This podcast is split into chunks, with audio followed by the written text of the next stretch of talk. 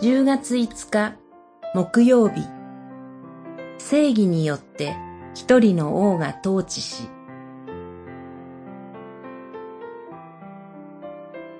イザヤ書さんじゅうにしょう。見よ、正義によって一人の王が統治し、高官たちは公平をもって支配する。さんじゅうにしょういっせつ。王は一人です。その王がご自身の正義をもって統治なさいます。その統治はこの世の王たちのようなものではありません。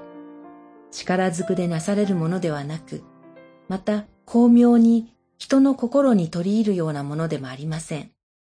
徹底した正義の統治であり、幸いに満ちています。その統治のもとに生きる人々は、混乱した秩序の中でも、すべてを見分けるように導かれます。見る者の目は曇らされず、聞く者の耳はよく聞き分ける。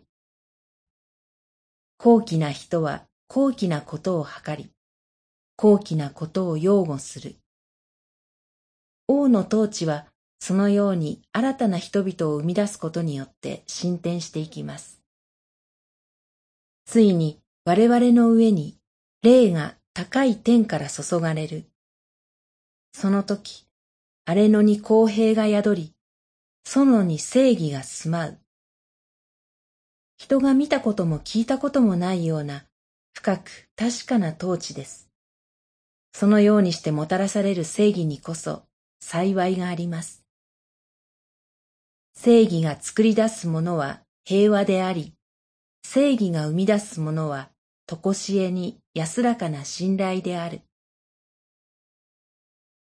しばらくの間は試される正義です。しかし、信仰によって得られる喜びと平和があります。我が民は平和の住みか、安らかな宿、憂いなき休息の場所に住まう。祈り。主よ、日ごとに私たちをあなたの喜びと平和のもとに収めてください。